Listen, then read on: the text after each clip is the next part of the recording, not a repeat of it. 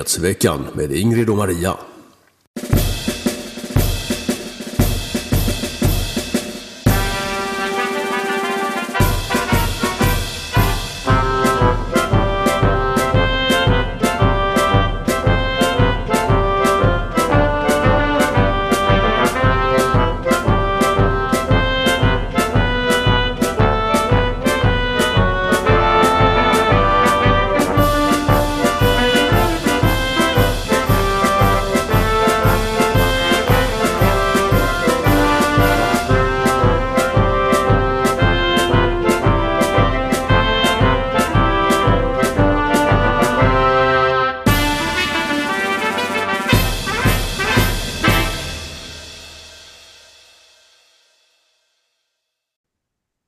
Allesammans! Hjärtligt välkomna ska ni vara till Nyhetsveckan som idag har nummer 264.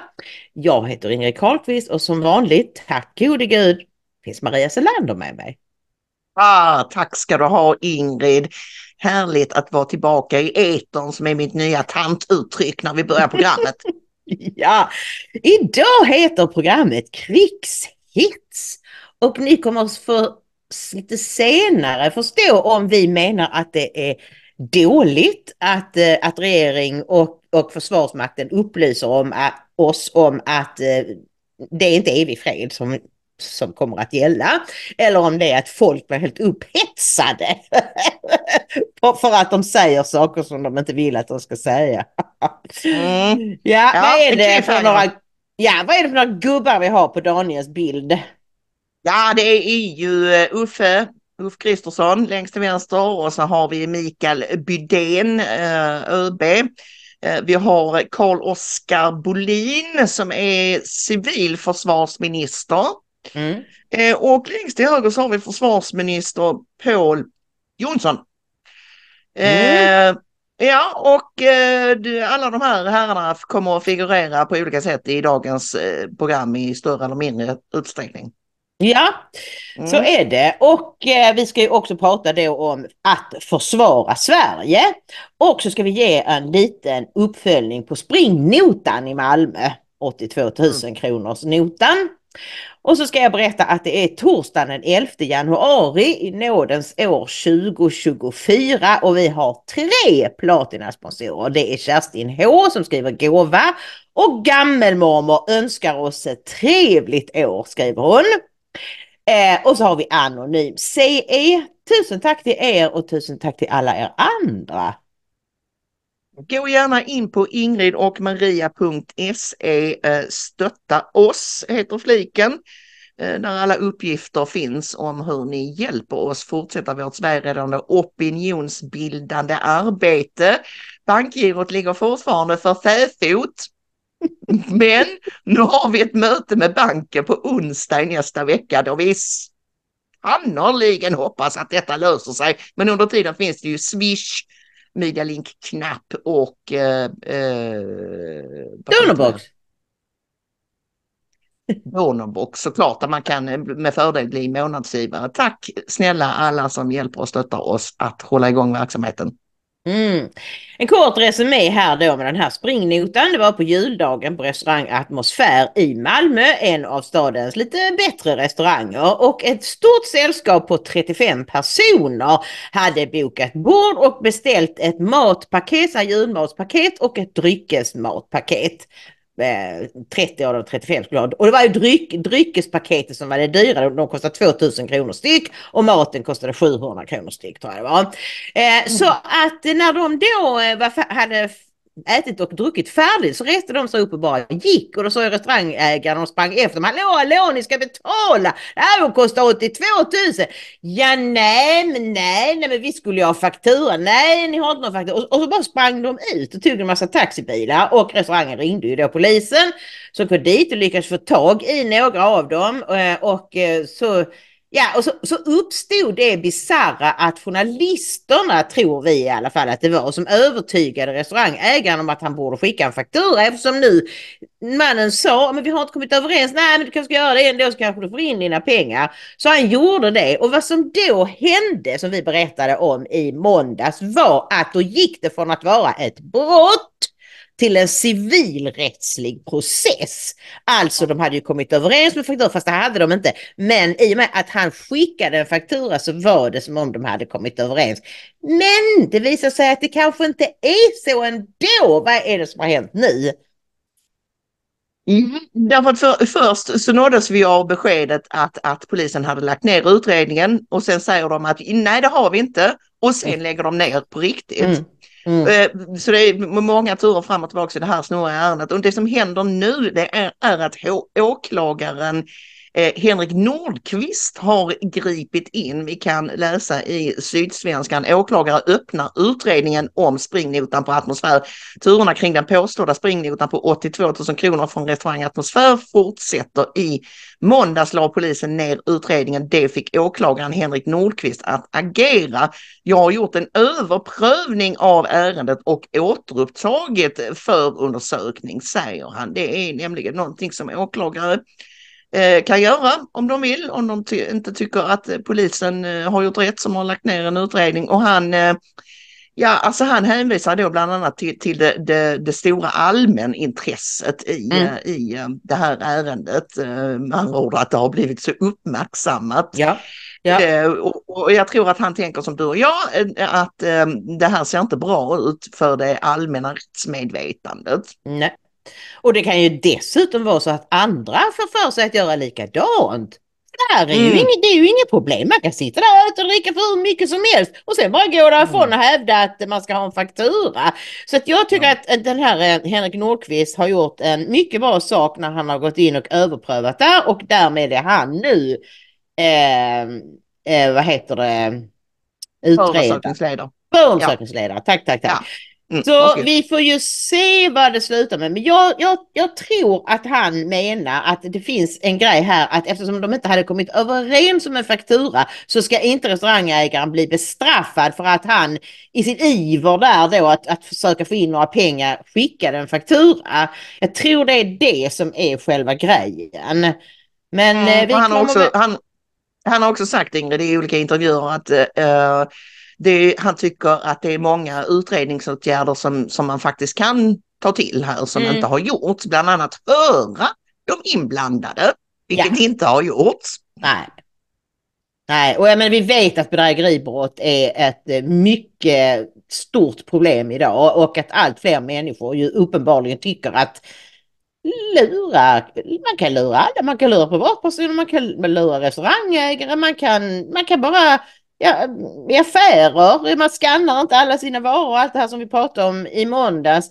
Så jag tror att det är väldigt viktigt på många plan och en annan som tycker att det här var bra och viktigt det är Oshin Cantwell i Aftonbladet. Han säger att det rent av är ett utmärkt beslut. Uh, har du hittat någonstans där han skriver något eh, klyftigt? ja, um, han är ju också inne, inne på uh, på det här eh, som du, som du nämnde nu, att det är ett utmärkt beslut. Den drabbade företagen har rätt att få soppan ordentligt omrörd.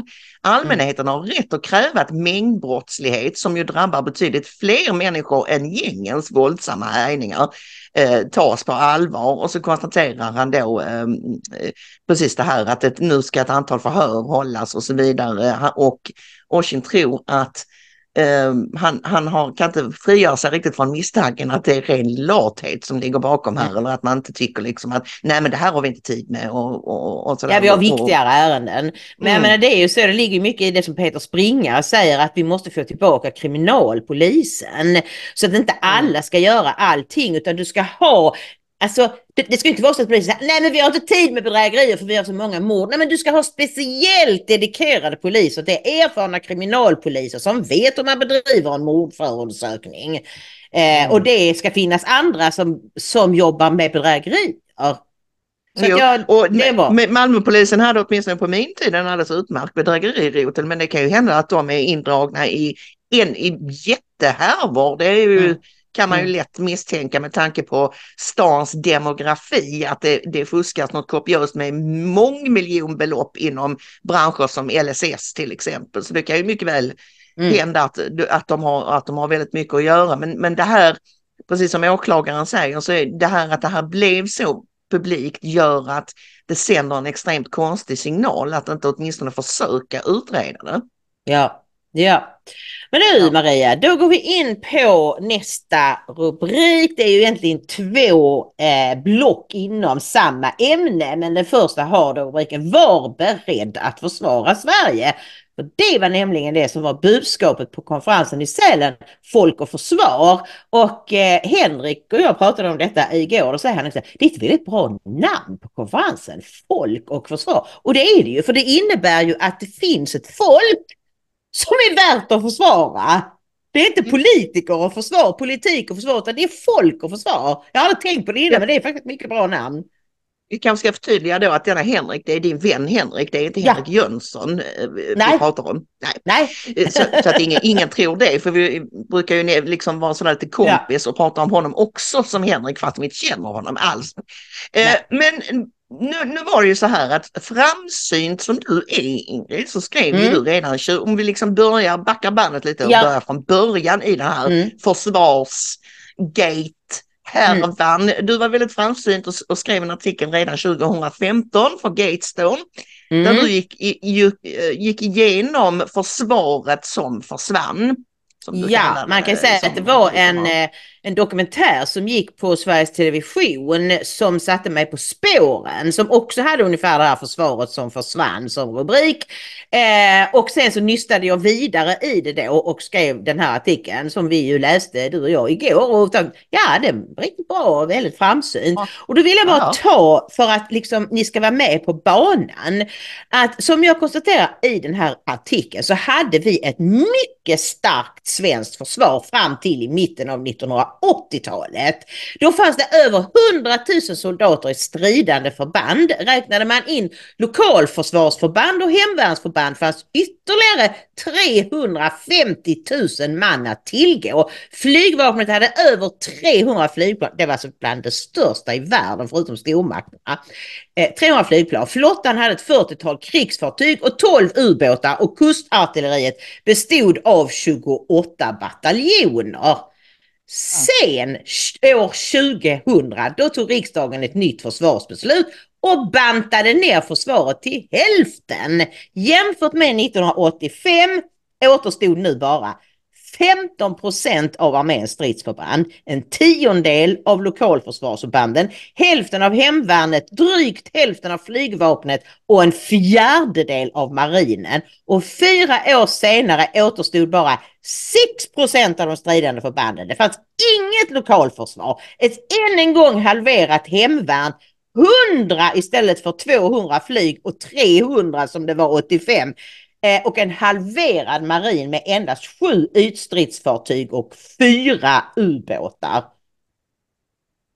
Alltså där har ni i ja. ett nötskal hur det svenska försvaret har gått från att vara ett av världens största bästa, och, och det, det, alltså ni måste läsa artikeln för det är också så, det som var oerhört speciellt med det svenska försvaret det var att vi hade ju inte stående arméer utan vi hade ju de här mobiliseringsförråden gömda i skogar och överallt. Och alla som hade gjort värnplikt och repövningar de visste precis vart de skulle ta sig om det skulle hända någonting. Och där var uppdaterade förråd så man behövde inte springa med egna vapen utan de fanns i de här mobbförråden. Det är en helt svensk idé som var supersmart. Mm. Nej, och, och, och, så bara, och, och, så bara kastade man allt som fanns i frågan. Ja, ja. Eh, just det här med eh, själva konceptet skriver du i artikeln om, om eh, värnplikt eh, eller ja, motsvarande, har anor tillbaks till vikingatiden. Ja. Ja, det är helt fascinerande och så det, det, konceptet var väldigt speciellt och väldigt smart. Eh, mm. och, och sen var det också så här att, att Sverige var ju tekniskt eh, ganska, ja åtminstone från, vad ska vi säga, från 50-talet och framåt. Mm. Alltså det, det, här som Per, per, Albin sa att vår beredskap är god och så vidare, det var ju en ren lögn när andra ja. världskriget började. Men sen mobiliserade Sverige som tusan under mm. kriget och efter kriget och byggde, det, byggde då också upp eftersom Sverige är ett ingenjörsland så hade vi många, vi har en jättestor vapenindustri, kan man mm. tycka vad man vill om, men det har vi. Eh, och och liksom, vi har tekniken, vi har människorna, smarta människor, Vi har hela, hela liksom eh, det här med, med JAS och tidigare eh, Viggen och Draken och Mm. vad de nu heter, de tidigare planen. Vi hade ett jättestort flygvapen, ett av de största eller åtminstone Ja. mest effektiva i världen. Vi, Eh, så menar, det, det- var ju just, det var ju en stor fördel just att vi själva utvecklade och producerade flygplanen. Vi var aldrig i händerna på någon annan. Nej precis och, det- och, det, och det, det var ju det också att, eh, alltså, ni, som sagt ni måste läsa Ingrids artikel, den är helt rafflande.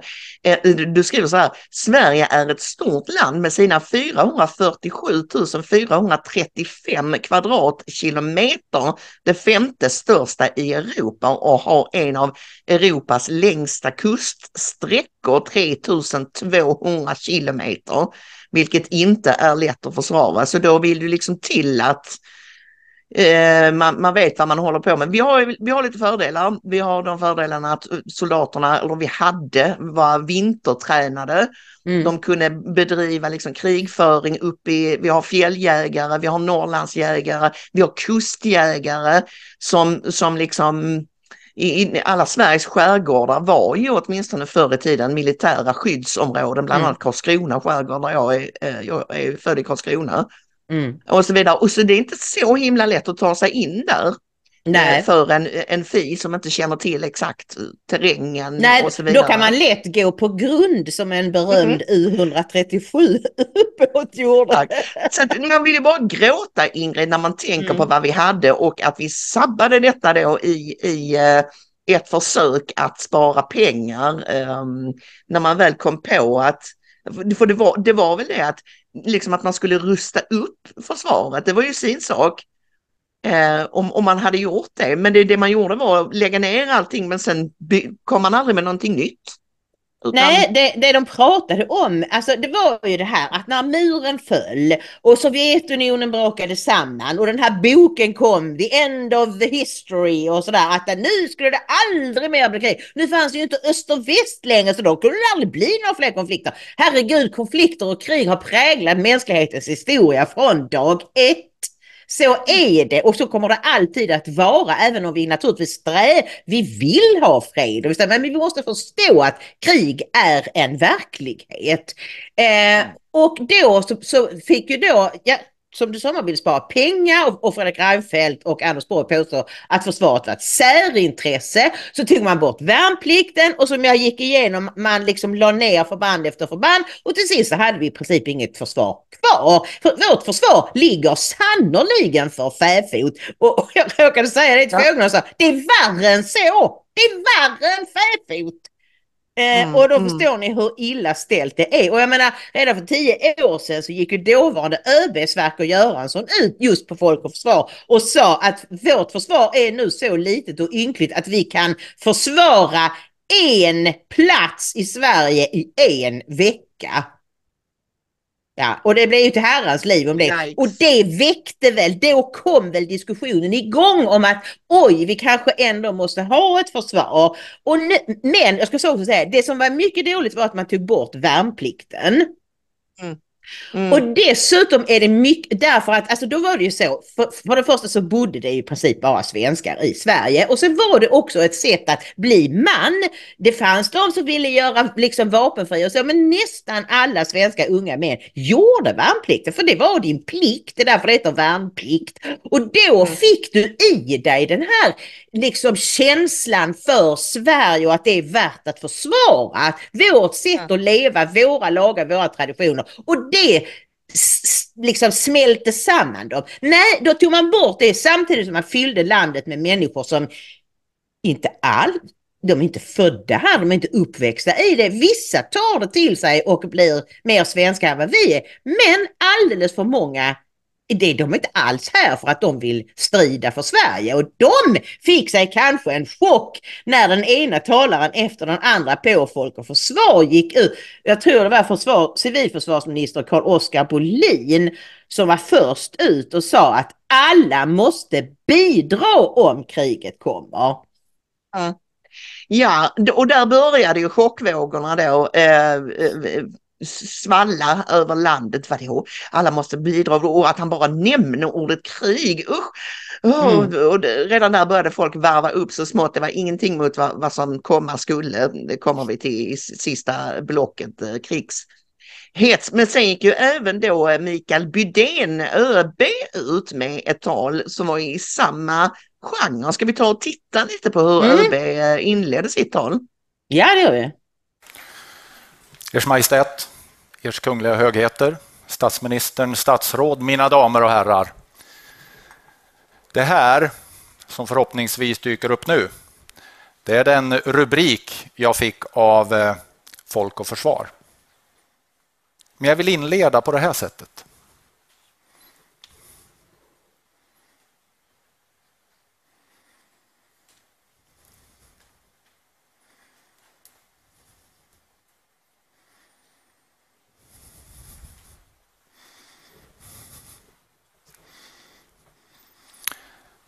Det är så här det ser ut när livet vrids ur led. Och därför så vill jag fråga var och en av er här inne. Tror ni, tror du att det här skulle kunna vara Sverige? Allt avgörs nämligen med svaret på den frågan.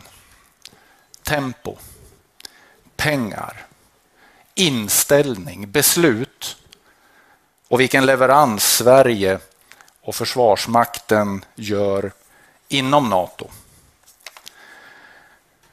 Rysslands krig mot Ukraina är ett steg, inte ett slutmål i ambitionen att etablera intressesfärer och rasera den regelbaserade världsordningen. Även Kina agerar systematiskt, långsiktigt eh, över världen och påverkar oss Eh, och vårt, eh, för att maximera sitt inflytande. Autokratierna de sköljer sin propaganda över världen och påverkar oss och våra kommande uppväxande släkten. Frihet, det är mer än enbart friheten att få sin vilja igenom och att slippa få sitt hem sönderbombat. Det är svårt, hävdar jag, att identifiera ett skifte i historien när man står mitt uppe i det. Det är ännu svårare att acceptera konsekvenserna. Det är helt enkelt slut på bekvämligheten som vi känner den. Omvärldsutvecklingen kräver mer av oss och den kräver mer av oss här och nu. Vi ska inte bara vara en stark försvarsmakt om tio år. Vi ska leverera stärkt militär förmåga snabbare än så. Och vi ska kunna göra det i gemensamma operationer. Det sätter stark prägel på oss och det är grunden i vårt råd till politiken inför nästa försvarsbeslut.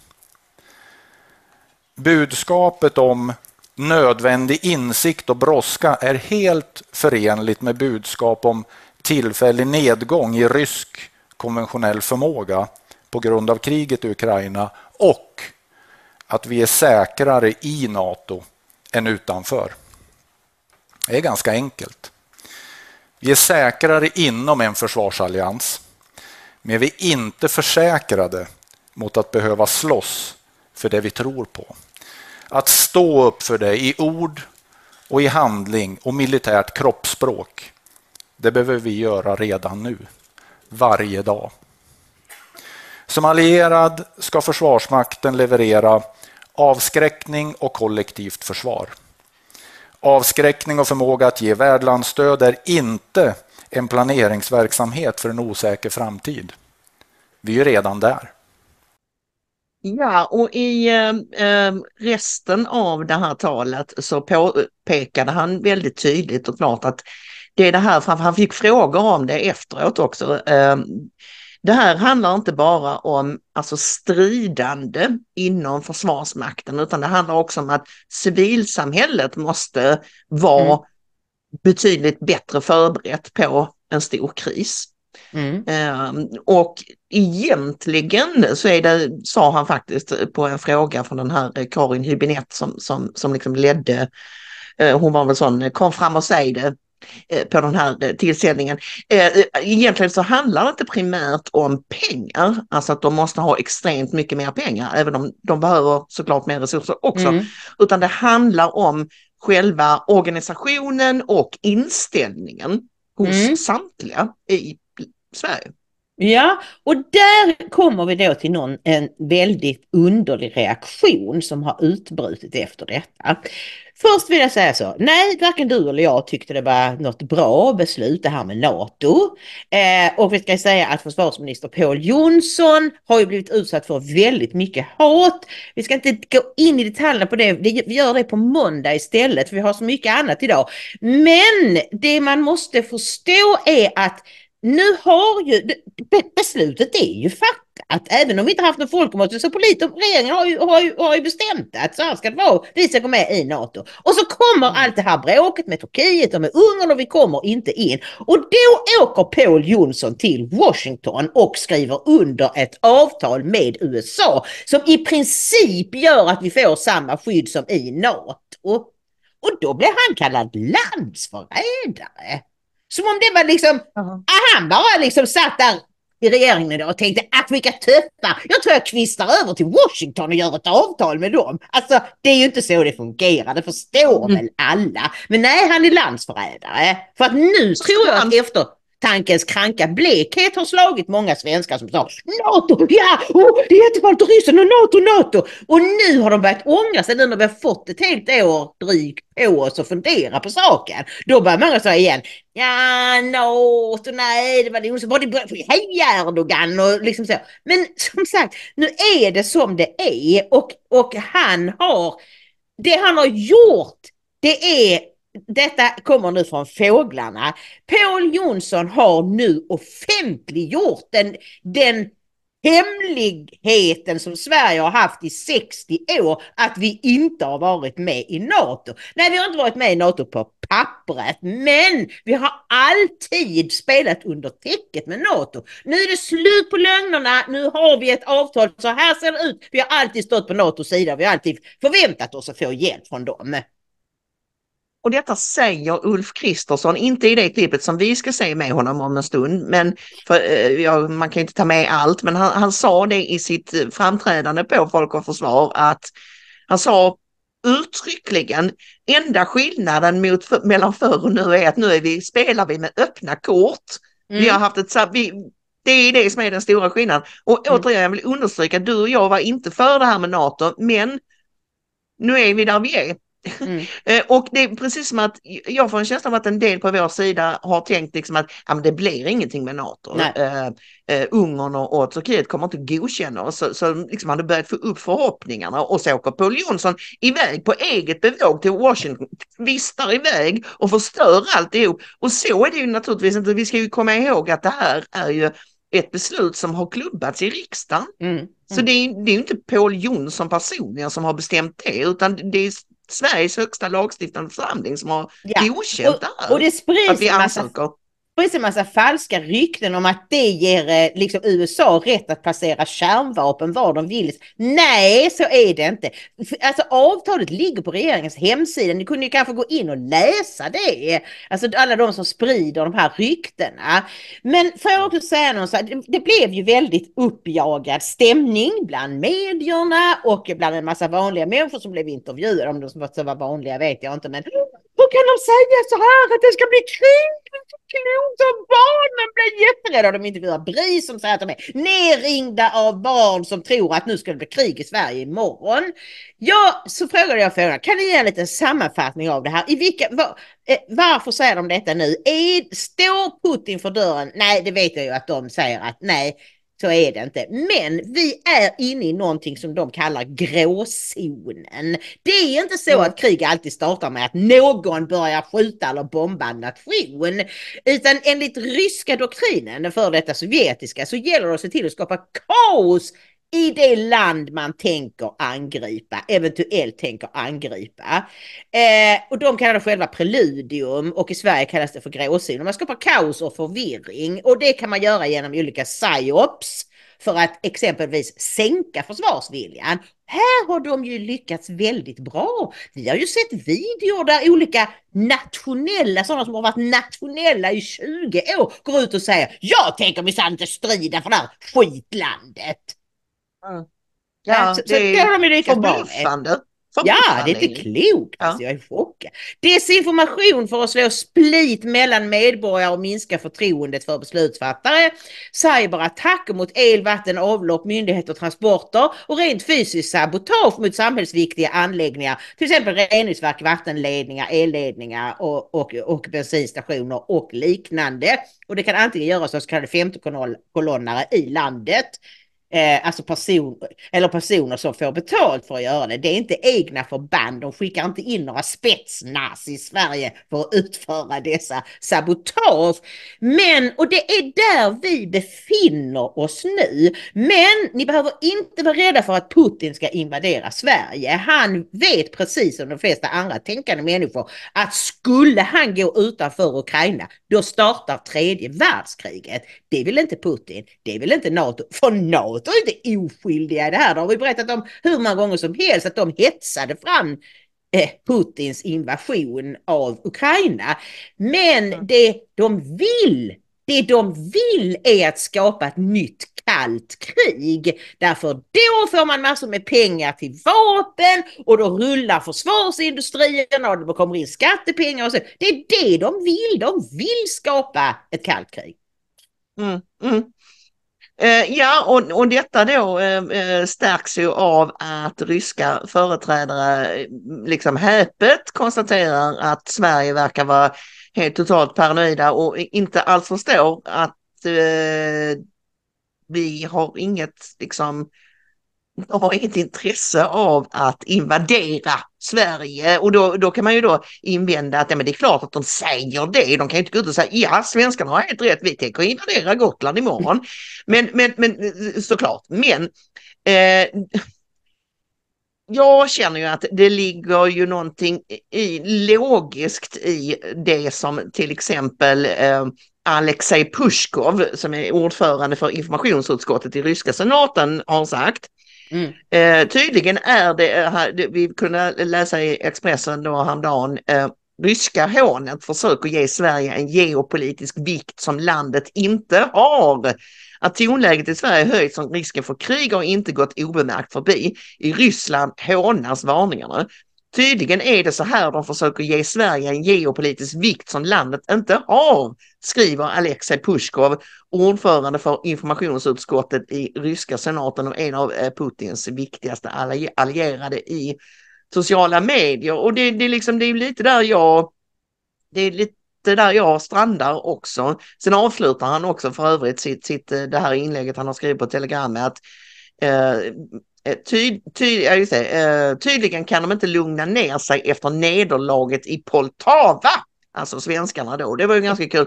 Eh, men min poäng är liksom, det är inte så att jag litar blint på vad liksom, Putin och hans allierade säger. Det är bara det att det, det verkar så ologiskt för mig. Vad skulle de här att göra? Vad är de, mm. har de brist på, på folk som kan steka kebab eller, eller ja. är det liksom, vad, vad skulle de ha? Och så, som du säger så vet de, vet de ju att då hade ju tredje världskriget startat om de skulle göra någonting mm. sånt. Då skulle det ju mm. finnas någon, någon, någon väldigt stor vinst med det i så fall. Och den kan ja. jag inte riktigt se att den finns i nuläget. Nej, nej men så är det ju och eh, som sagt, jag, jag, man måste ju inte, jag, jag tycker att det här mest, nästan allt av det som har hänt här har, har varit bra. Och jag förstår överhuvudtaget inte argumentet att äh, jag tycker inte försvara det här skitlandet med en försvarsmakt som bara bryr sig om pride och sätter kärringar över att vänta nu här. Lyssna på vad det är de säger. Det här är ju en återgång till det gamla Sverige. Sverige är värt att försvara. Du måste vara beredd att dö för Sverige. Och det kanske mm. för oss in på nästa block då, eller? Det tycker jag att det gör mycket elegant och detta block heter idag som bekant krigshets och vi är lite fula som har satt den rubriken för de flesta tänker nog att, det, att vi tycker att det är regeringen och ÖB som är krigshetsande men det gör vi inte. Eh, utan vi ska alldeles eh, strax ko komma till vilka det är som i själva verket hetsar upp sig. Men eh, det som var och, och folk blev uppjagade över ÖB och Bolin och eh, ja, övriga talare på Folk och Försvar och Paul Jonsson och så vidare så var det ju ingenting mot vad som hände efter Ulf Kristersson höll sitt tal. Mm. Det eh, utbröt nästan på en nationell psykos. Ska vi ta och kolla på det här alldeles fasansfulla som Uffe sa? Ja, det gör vi. Vi lär nu av detta. Steg för steg bygger vi upp det nya totalförsvaret och den 19 januari återaktiverar Sverige civilplikten. Ukraina lär oss att ett lands viktigaste resurs i krig, det är den gemensamma försvarsviljan. Även vi måste börja tala högt om de förväntningar som följer av ett svenskt medborgarskap. Ytterst handlar det om att med vapen i hand och med livet som insats försvara Sverige, våra värderingar och vårt sätt att leva. Inte mer och inte mindre. Medborgarskap är inte en resehandling. Sist, min och regeringens uppgift är att prioritera, resurssätta och fatta beslut. Men ytterst är det vi alla som medborgare som bygger ett säkrare Sverige. Många tjänstgör nu varje dag i det svenska försvaret. Som civila och militära, som värnpliktiga och som anställda. Jag har under mitt första år som statsminister fått se vad ni kan. Från de värnpliktiga soldaterna i mina egna döttrars plutoner i Skövde och Enköping, via sjömännen på ubåten Gotland i Karlskrona och stridsvagnsförarna i Boden till de svenska specialförbanden i Karlsborg. Jag är stolt över alla era insatser. Ni har inte vilket jobb som helst. Ni försvarar vårt lands frihet. Vi försvarar vårt lands frihet. Tack.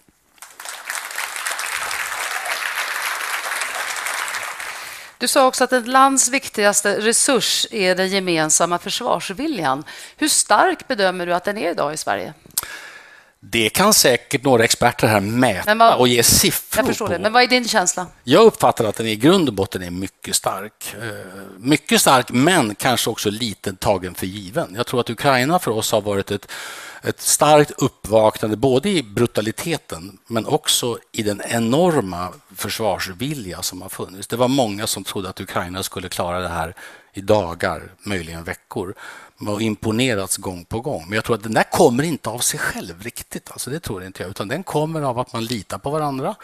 Den kommer av att man vågar tro att vi gör allt vi kan militärt, men också på alla andra områden.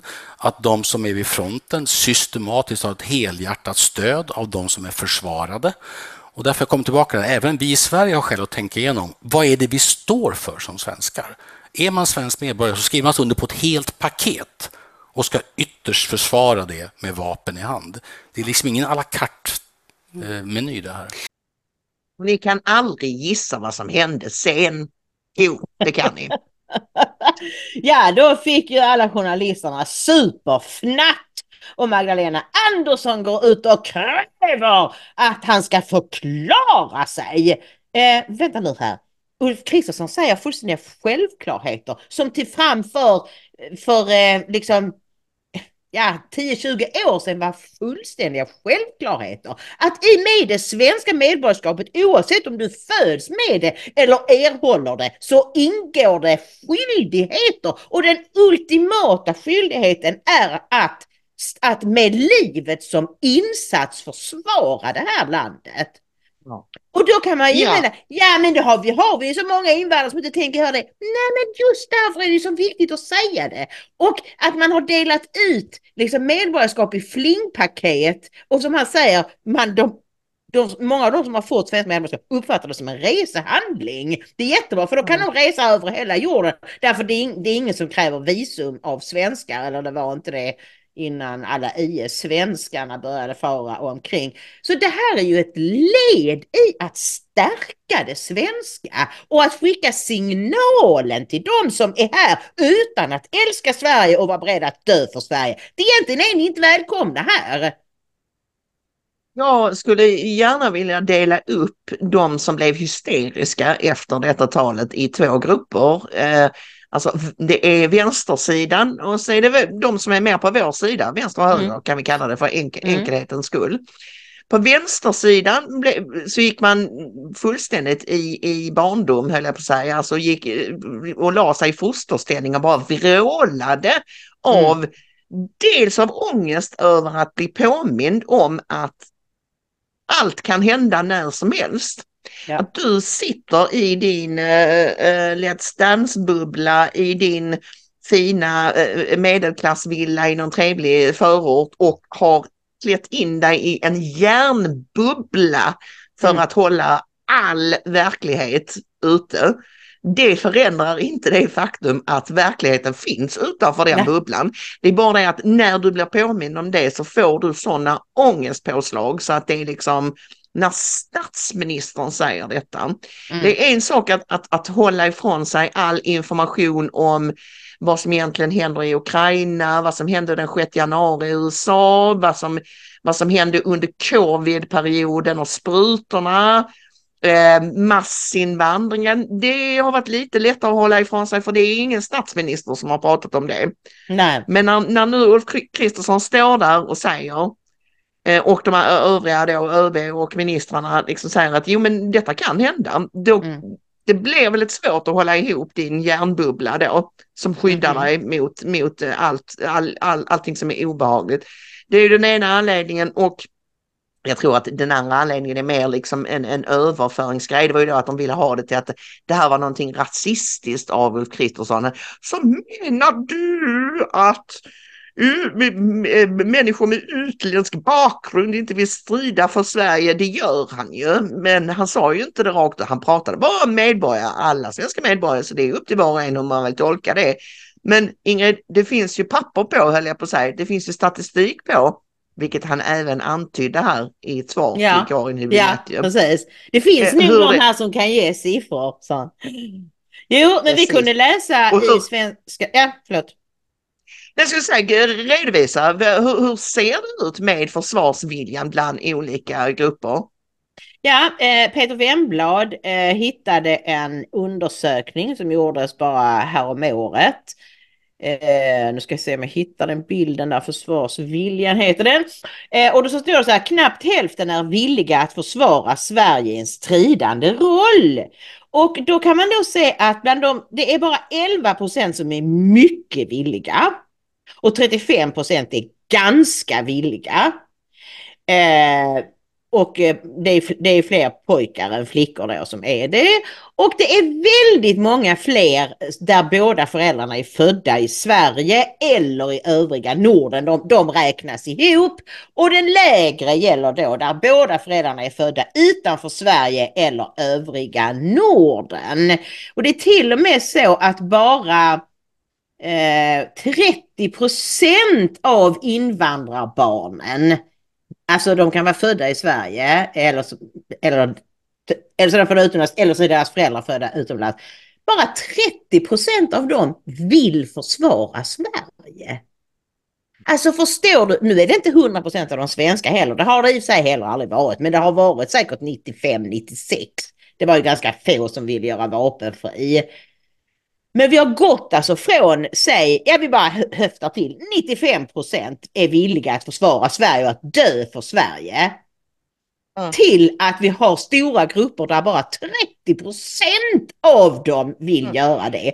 Och detta ja. menar jag, alltså det här är, det är viktigt att detta kommer fram, för det är det vi har sagt hela tiden och som sossarna envetet, de har ju liksom låtsats tro, för de kan inte tro det själva, men de låtsas och de ljuger om att alla som kommer till Sverige, så fort de sätter foten på svensk mark, andas svensk luft, så blir de som vi och de älskar Sverige lika mycket som vi. De är också beredda att dö för Sverige. Förstår ni? Detta är ju undantagen. Ja, jag har sett argument på Twitter, Ingrid, i stil med att det till och med är så att de som har flytt hit undan krig, de, eh, de skulle vara mer benägna att försvara Sverige just för att de har fått en fristad här och så vidare. Eh, ja, det finns ju naturligtvis sådana människor också, självklart, självklart. Det, det går inte alltid att säga om alla grupper att varenda kotte i den här gruppen tänker så här. Men eh, det intressanta med, med den här vänsterhysterin då, dels, dels att så ni menar att de, de med utländsk bakgrund inte vill strida för Sverige? Ja, det menar han ju egentligen, men han säger inte det rakt ut. Och här har vi svart på vitt att, att ja, försvarsviljan mm. är lägre där. Det är det mm. ena, men jag tror det är det lilla, för jag tror att det jobbigaste för dem var att, som Ulf Kristersson påtalar här i klippet, 19 januari så återför man civilförsvarsplikten. Just det. Civilplikten. Eh, mm. Eh, men de är inte riktigt kapabla att ta in information där, Ingrid, på den sidan ju, för att de tror att det innebär sådana gamla tanter, höll jag på att säga, som du och jag ska slängas ner i skyttegravar med varsin kalasjnikov. Eh, men det är det ju inte, utan det det handlar om det är att eh, alla i samhället ska kunna hjälpa till på olika, olika sätt. Du, du, du och jag kommer inte att hamna i någon skyttegrav med Kalashnikov. De som kan det kommer att göra det, alltså mm. i ett mm. sånt här eh, då, presumtivt scenario. Men, men de, de förstår liksom inte ens den dis distinktionen. Jag pratade med en, en vän som jobbar inom sjukvården som konstaterar att de som jobbar inom, inom till exempel regionerna, landsting som det kallas i, på vissa håll väl, eh, de är ju redan krigsplacerade. De, mm. de, det, det är liksom ganska, och det är inte så att de ska gå ut och skjuta folk utan de ska hjälpa till Nej. att ta hand om, alltså se till så att samhället hålls igång. Ja, Men vet du vad kan... det värsta av allt är, om jag bara får, får avsluta mm. min rant här, det, det värsta av allt tror jag är att det är inte ens det att de i själva verket tror, det, det här är verkligen som en sån här rysk docka, de skyller på att det är rasistiskt och anklagar invandrare för att inte vilja eh, försvara Sverige och, och sen är nästa steg att jaha, så jag ska gå ut och skjuta folk. Men det det egentligen handlar om, tror jag, innerst inne, det är att de kan inte med det här att det ska krävas någonting av dem överhuvudtaget, Nej. förutom att sitta på röven och titta på Netflix och klaga på allt och alla. Eh, vi kan läsa på MSBs hemsida om civilplikten som nu alltså införs 19 januari.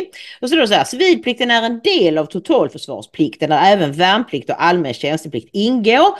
Den gäller alla som är svenska medborgare och de som är stadigvarande bosatta i Sverige. Från början av det kalenderår man fyller 16 till utgången av det kalenderår man fyller 70. Så du och jag, vi ska göra en insats här. Civilplikten är den civila motsvarigheten till värnplikten värnplikt och ska bidra till att säkerställa att viktiga delar av samhället fungerar vid höjd beredskap och krig. De verksamheter där civilplikt enligt plikt enligt lag får genomföras beskrivs i bilagan till förordningen. Civilplikten får inte omfatta annan verksamhet som är förenad med egentliga stridsuppgifter än ordnings eller bevakningsuppgifter. Vi ska alla veta om det blir en, en krigs eller krissituation. Vad är det som är min uppgift? Maria, jag ser fram emot detta. Jag vill göra något. Fråga inte vad ditt land kan göra för dig. Fråga vad du kan göra för ditt land som John F Kennedy så klokt sa. Absolut, men, men de här, det här är ju ett psykologiskt fenomen som du tycker är så himla konstigt som vi pratade om eh, när vi diskuterade vårt manus. Du menar ju på så här, men om de här människorna är jätterädda för krig och, och, och, och sådär, är det inte då bra att Kristersson och company, Tidöpartierna visar att de, de är on top of the situation, att de, de har tagit tag i det och vi kommer mm. att, att rusta upp och vi kommer att och, och, och liksom se till så att vi har en bättre beredskap och så vidare.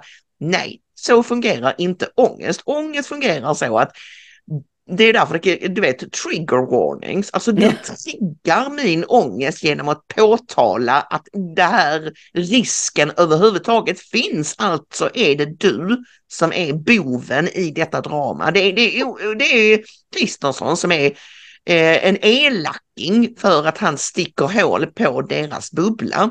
Så det, det, det, är helt irrationellt men det är så ångest fungerar. Och de här människorna har ju ingen träning, Ingrid, i Nej. att hantera ångest. Nej. Det är ju snöflingor och jag ska mm. bara snabbt nämna att jag har en vän som går på en kurs just nu där det, eh, det främst går kvinnor och det är högutbildade akademiker och så vidare. De har alltså sån ångest över Kristerssons tal att de inte kan sova, att de ligger och gråter, eh, att de, de eh, liksom ältar detta här, eh, hela tiden, de kan inte äta, de, de eh, mer eller mindre ligger i fosterställning. Och de som var värst sa min vän är kvinnor i 30-35 års åldern och jag tror, om jag ska komma med en amatörpsykologisk teori som jag inte tror mm. ändå är helt gripen ur luften, att det beror på att den generationen är inte riktigt tränade i motgångar. Nej. Eh, och därför vet de inte hur de ska hantera det och de, de, de är vana vid att få saker väldigt inlindade. Och minsta lilla liksom, ångestpåslag så bryter de ihop totalt. Ja, och sen så har de ju också vant sig vid att de kan bara, alltså hur verkligheten egentligen ser ut, det rör inte dem på något sätt, utan de talar om hur de hur de tror, vill, försöker frammana att det är. Och när då verkligheten kommer och knackar på så blir det så jobbigt, för du säger det blir så jobbigt mm. för dem att de, de skjuter budbäraren. För jag, det var ju det jag sa till dig, att om de nu är så rädda för att det blir krig, skulle vara glada att de blir förvarnade. Annars hade Putin bara kunnat stå där i, i, i, i tamburen en morgon utan. Men jag ska bara säga att Ulf Kristersson, han blir ju, tycker jag, bättre och bättre. Han går inte på Eh, jag, jag, tror han, alltså just det här när han vann mot Magda där i riksdagen när hon eh, låtsasbölade och han bara liksom tittade på henne. Jag tror det stärkte honom också. Eh, vi kan läsa i Aftonbladet var väl då igår efter att, det här, att han hade sagt det han sa. Ulf Kristersson slår ifrån sig kritiken om att han splittrar landet. Medborgarskap är den yttersta symbolen för lojalitet med Sverige anser han. Citat, är man inte beredd att försvara svensk demokrati och vårt sätt att leva ska man naturligtvis inte heller bli svensk medborgare.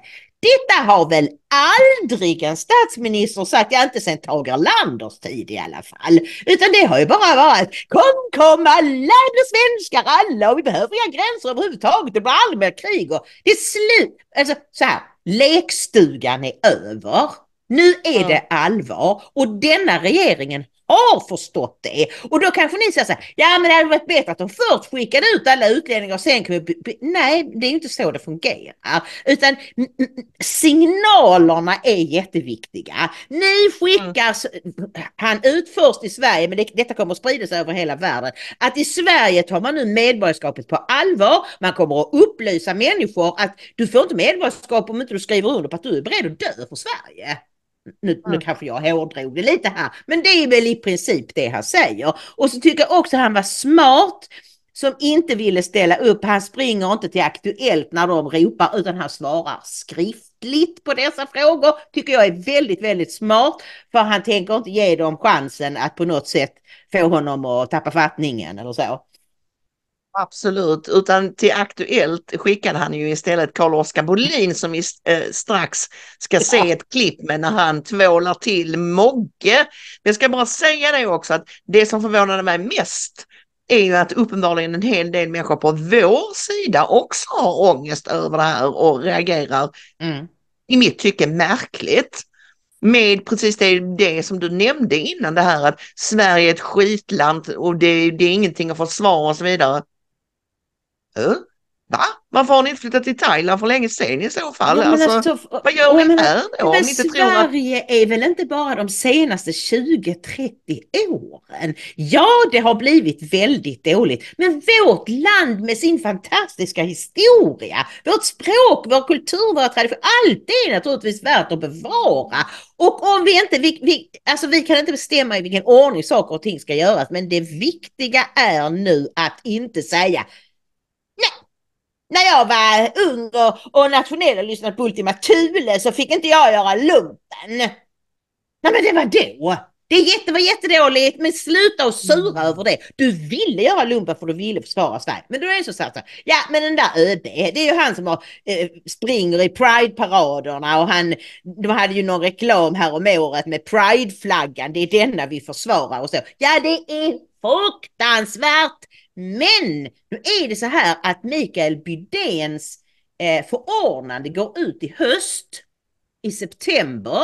Och eh, då, då finns det all möjlighet att regeringen tillsätter en ny ÖB som kanske får veta då att nej, det ingår inte i din arbetsbeskrivning att du ska gå i Pride-paraden. Tvärtom skulle vi gärna se att du slutar. Det, det vet jag inte, men jag bara säger att det, det kan vara så.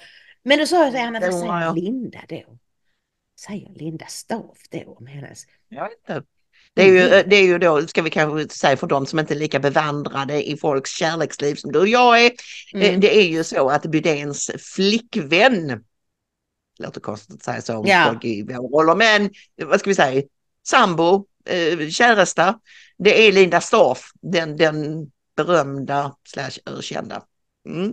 Ja, som var anledningen, eller den, den utlösande faktorn på något sätt till att Mats Löving blev skandaliserad och sedan tog sitt eget liv. Och eh, ÖB lämnade sin fru som han har varit gift med i hundra år som såg mycket trevlig ut. Jag såg en bild på henne häromdagen.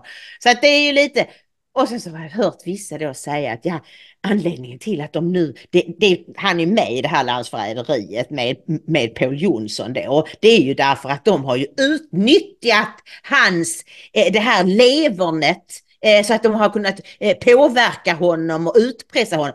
Och så du sa, va? Det var ju helt öppet. Det har ju stått i varenda tidning, varit i varenda tv-kanal. Hur skulle de ha kunnat pressa Nej, det är så dumt. Men då så sa Fågelner så här, ja det ryktas att han kanske ska bli, kommer att bli, om vi nu kommer in i NATO innan det blir september, så kanske han blir Sveriges första femstjärniga general i NATO. Och då blir Linda nog väldigt nöjd. Ja, eh, då ska jag bara säga innan vi kollar på det här roliga klippet med Carl-Oskar Bolin och Morgan Johansson att eh, ibland får jag en känsla av att en del på vår sida, på högersidan, har gett sig tusan på att de kan inte hålla med Ulf Kristersson om någonting. Nej. Eller Tidöregeringen om någonting. De har gett sig F på att det, ska, det kommer att gå till helvete, det måste göra det på något sätt därför att de är ju liberala och det är det här med liberala värderingar och det är de som har satt oss i klistret och de ska bestraffas på något sätt. Du och jag är ju av den uppfattningen att ja, många av dem har gjort fel tidigare. Alla utom Sverigedemokraterna faktiskt är ju del, mm. delskyldiga i att vi sitter där vi gör. Ja. Men det är inte konstruktivt att älta det nu. Gör de rätt nu så kan vi ju göra upp med vad de gjorde då sen när vi har rättat till allting som är åt skogen. Och kom ihåg att Moderaterna har faktiskt bett om ursäkt. De har sagt, både, både Kristersson och Maria Malmer har sagt, det var helt fel, vi gjorde helt fel och därför har vi skapat en helt ny politik. Är det inte det? Ska man inte ska man säga nej, då är det fel en gång. Jag kommer alltid hata dig. Det spelar ingen roll vad du gör, även om du gör allt vad jag mm. tycker är bra. Det är inte jag, konstruktivt. Och, och, det är, det är inte, så vi kommer men... framåt. Nej, vi har ju tyvärr sett det i, i ett annat sammanhang nu nyligen, i, nämligen i fejden mellan två av våra favoriter, eh, Amazing Polly och Brett Weinstein. Mm. Uh, Brett Weinstein var ju hos uh, Tucker häromdagen mm. och gjorde en jätte, ett jättebra framträdande och berättade allt möjligt om sprutorna och, och det ena och det andra. Men väldigt många uh, dissidenter, covid-dissidenter och sprutdissidenter, de vägrar släppa det att han var för lockdowns. De har mm. helt fastnat i den loopen fast han har sagt ja, jag hade fel eller jag uttryckte mig fel och så vidare och jag hade fel om andra saker också med munskydd och så vidare. Men jag rättade ju mig själv ganska snabbt. Och eh, jag har erkänt att jag hade fel. De vägrar släppa det. En, mm. Har du en gång haft fel, och John Campbell hatar dem också, för mm. att han var på fel sida av det här med sprutorna. Har du en gång haft fel så kommer du aldrig mer att Du kommer aldrig få förlåtelse, du kommer aldrig bli accepterad av oss som hade rätt från början. Och den inställningen tycker jag är oerhört märklig. Det, det, och som du säger, i, synnerligen destruktiv. Ja, eh, och väldigt okristlig. Och det konstiga är ju att just dessutom. Amazing Polly är ju en djupt kristen kvinna. Och hon har fastnat i den här loopen att hon, det spelar ingen roll. Och Brett Weinstein svarade henne, hon hade massor med frågor som hon skrev på Twitter. Och han gick in och svarade väldigt lugnt och fint på varenda en av hennes frågor. Och, och då verkade det ett tag som, så skrev hon så, oh tack för att du svarade Brett. Och sen så ballade hon ur igen. Och jag tycker att det här är väldigt, väldigt konstigt för att Det är obehagligt. jag skulle säga att jag tror ju att alla, vi spelar alla en roll i Guds plan. Och de som hade fel i början och är stora nog att erkänna att de hade fel, de blir ju egentligen viktigare än vad vi är som har haft rätt hela tiden. För att Mm. de, då kan andra känna igen sig. Ja, till och med han som är så klok, han trodde på detta med munfyll. Åh, då kanske jag också kan be om ursäkt. Förstår du? De har en viktigare roll att spela än vad hon förstår och vad väldigt många andra förstår. Och så har hon fastnat Ja, lite i det där. Ja, jag har inte sagt att jag har det. Och det är också väldigt barnsligt. Mm. Ja, vi, jag, jag hoppas och ber för att liksom, Polly mår lite bättre. Jag, hon verkar fast i någonting destruktivt och det säger jag med stor sorg därför att jag har som, som många av er säkert vet följt, följt hennes research i många år och hon är fantastisk. Eh, mm. Jag har gjort mycket fantastiska saker. Så att, eh, men eh, ska vi ta och kolla på vårt eh, sista klipp då med eh, Bolin och Mogge. Vad säger du Ingrid? Jo, jag säger att det var i Aktuellt häromkvällen där eh, Bolin var i studion och fick fråga av Mikael Nylander och Morgan Johansson var med på, på länk. Eh, och då står då Bolin och han tittar stenhårt på Nike Nylander. Han, han tittar inte på, alltså föraktet han känner för Morgan Johansson det osar igenom tv-skärmen. Så uppfattar jag det i alla fall. Får Vi se vad ni tycker när ni har sett det. Problemet är ju att han riktar ju sig till eh, de svenskar med invandrarbakgrund som har sökt medborgarskap och fått det. Och så såg han Eh, misstro kring deras försvarsvilja. Och det har han inget som helst belägg för. Eh, Det här är ett splittrande uttalande. Jag tycker att man som statsminister snarare ska anstränga sig för att försöka samla nationen i en sån här situation och det gör han alltså inte. Eh, Jag tycker att statsministern ska ta tillbaka, antingen får han redovisa vad han har för belägg för detta eller så får han ta tillbaka sitt uttalande helt enkelt. Det är en, det är en hygienfråga tycker jag i, i debatten och särskilt när situationen är som den är nu. Morgan Johansson tycker då att Ulf Kristersson borde ta tillbaka det här som han sa på Folk och Försvar om medborgarskap. Om vi nu ska prata om hygienfaktorer i det här sammanhanget så vore det klädsamt om Morgan Johansson började med att hålla sig till sanningen. Sveriges statsminister Ulf Kristersson har inte sagt någonting om försvarsviljan hos utrikesfödda. Det är alltså ett falsarium från Morgan Johansson. Det Sveriges statsminister sa i sitt tal och på presskonferensen, det var att det svenska medborgarskapet följer med det svenska medborgarskapet följer skyldigheter. Och det är naturligtvis angeläget att påminna om i en allvarstid där medborgarskapets skyldigheter kan komma att prövas hårdare och mer omfattande än någon gång i vår moderna historia. Eh, och det är klart att det är viktigt att, att betona detta i ett sammanhang där medborgarskap under lång tid i Sverige kanske har eh, utdelats lättvindigt och eh, där så att säga rättighetskatalogen i medborgarskapet har varit mer synlig än skyldighetskatalogen. Mycket Ja. bra! Bra! Du får också känslan av att han liksom verkligen föraktar Mogge. Mm. Och han, de två har varit i div- diverse eh, duster på Twitter Mm. tidigare och Carl-Oskar Bolin brukar vara väldigt, eh, upplever jag det som, på Twitter i alla fall, väldigt orädd och, och tvekar inte att tvåla till varken Morgan Johansson eller, eller någon annan att tala klar- klarspråk och det är ju oerhört eh, uppfriskande. Ja. Vi behöver fler, eh, just fler moderater som är, inte Ja. är så rädda för Nej. sossarna. Ja men då har vi ju flera. Kristersson har verkligen tuffat till sig. Ja, nu, får, nu är han snart tuff Uffe på riktigt. Carl-Oskar Bolin, eh, Gunnar Strömmer, Paul Jonsson. MMS. Maria Malmer såklart, vår stora favorit. Eh, och det Erik är... Kärrholm. Ja, nu är inte han minister men han är ändå, han är ändå, han syns tänkte- mycket på, på Twitter och i media och så. riksdagsmoderator. Ja, ja. Mm. Det är jättebra. De behöver eh, eh, eh, tuffa till sig. De behöver skapa eller skaffa sig mera självförtroende, självkänsla. Eh, därför att det kommer att bli synnerligen viktigt i och med att SD hela tiden ökar och Moderaterna ha, halkar efter liksom.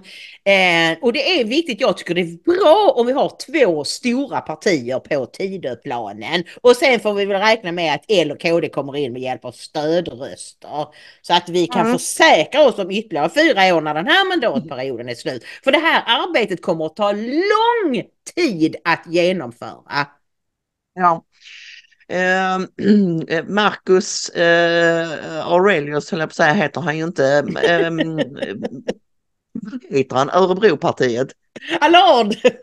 Allard! Ja, Marcus Aurelius var, var en eh, romersk kejsare.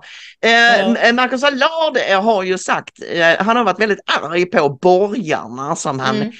kallar dem och jag tror att det är framförallt Moderaterna han har i åtanke där att man kan liksom förvänta sig lite bättre av dem och han har kallat dem strykrädda kärringar och Ja. påtalat att de har inte förstått att politik är krig. Mm. Och mm. då kan man inte hålla på och eh, liksom bemödas, alltså så här, tänka på god ton och god Nej. smak och vad är smakligt och, vad är, och kom, hur kommer sossarna kunna spinna detta och så vidare. Och jag håller med till hundra procent.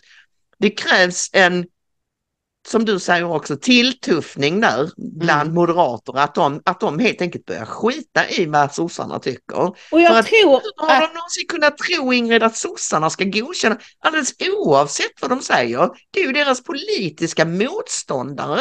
De kommer ju alltid att hitta någon anledning att säga att de är hemska och de är, du kommer ihåg det var när du och jag växte upp, det var liksom Ja. långt innan eh, migrationsgrejen, frågan Mm. var en stor grej.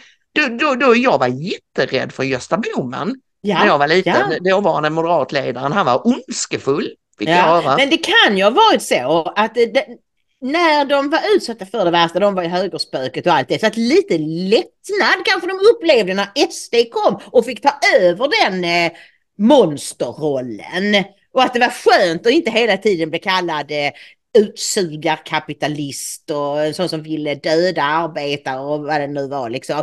Så att, men jag, men jag och, och sen Reinfeldt då som kopierade sossarnas politik på något sätt, triangulerade och så. Men nu, Mm. jag, jag märker någonting, de kanske också har lyssnat på Marcus Allard, för de är inte lika strykrädda längre, utan de tar strid. Och det är så kul att Morgan Johansson sitter där och säger att det är en hygienfråga och han får ta tillbaka det, han har ingen som helst belägg. Jo, vi visade belägget precis. Det finns undersökningar som visar att bara 30 procent av invandrarbarnen från utanför Norden är beredda att försvara Sverige. Det finns belägg. Men det är ju typiskt sossar att bara sitta och kasta ur sig saker utan någon som helst. För de räknar med att journalisterna är inte pålästa. Nike Nylander skulle ju säga vänta, vänta, vänta, du sa det inte finns belägg. Jo, det här är en undersökning som visar att det faktiskt är så. Vad säger du om det Morgan Johansson? Nej, det händer ju inte.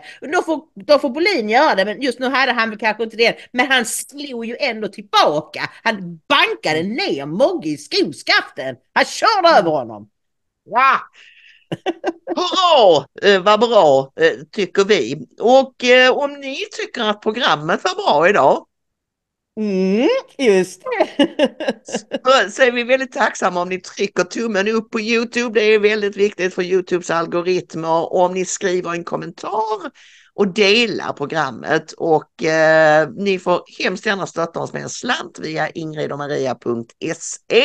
Vi får inga bidrag eller liknande utan vi lever helt och hållet på er er kärlek och även ert pekuniära stöd. Så att eh, ja, hjälp oss gärna om ni har möjlighet. Nu hoppas jag att ni får en underbart trevlig helg allihopa. Mm. Eh, 20 Knut denna helgen eller? Då städas julen ut. är det så är det. Ja. Jag har plockat ner alla kulorna och allt glittret från granen och nu ska jag ha ner ljusen och så ska jag försöka få ner den på gården. Ja. Sen får vidare Ja. till tippen när den öppnar. Ja, ja, du får kanske ta hjälp av din granne eller Ja. din grannes pojkvän eller så eh, med den processen. Eh, men ha en underbart trevlig helg allihopa så hoppas jag att vi hörs och ses igen eh, på måndag. Ta hand om er i Sverige och annorstädes och Gud välsigne er. Gud välsigne.